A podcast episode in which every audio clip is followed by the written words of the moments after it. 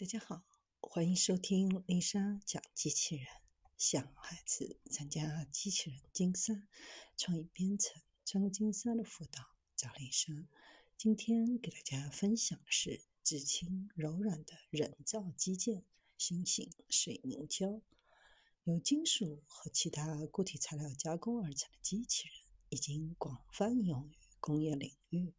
但对于需要精细化动作，比如医疗护理来说，这些机器人过于笨重和僵硬，并不能满足用户对于轻量化的使用需要。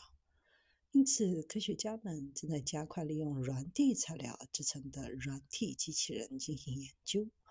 研究人员从水母、蚯蚓、鱼类等大自然中汲取灵感，或许能够使得软体机器人。做到更好的移动性和环境适配度。基尔大学材料科学研究所的研究小组开发出一种基于水凝胶的新材料系统，功能类似于肌肉。软材料可以在短时间内以受控的方式再次缩小、放大，可以试着接管软机器人中的运动任务。水凝胶，比如隐形眼镜当中使用的水凝胶，具有极强的弹性，几乎完全由水组成，机械性能又和人体组织相似。特殊的响应性水凝胶可以根据环境收缩高达百分之九十。水凝胶还具有热响应性，意味着它们会对热产生反应。当温度高于三十二摄氏度时，它们会释放出水，从而减少体积。当温度下降时，水凝胶会再次吸收水分，恢复到原来的体积。这个过程可以重复任意多次，从而产生一种运动。实际上，这些水凝胶有潜力像人类肌肉一样发挥作用，这使得它们作为新型软机器人开发的执行器组件很有趣。基尔大学的研究人员在水凝胶中构建了一种由细管组成的网络，使得它能够比以前更快地缩小、放大，而不会失去稳定性，能够施加高达百分之四千的力。植物和动物都具有网络化分层结构的通道系统，用于有效的物质和液体运输，就像人体的毛细血管系统一样。利用这个原理，就可以改善软材料的性能。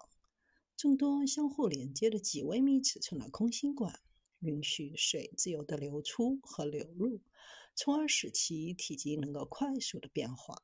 极薄的石墨烯涂层也使得管子具有导电性。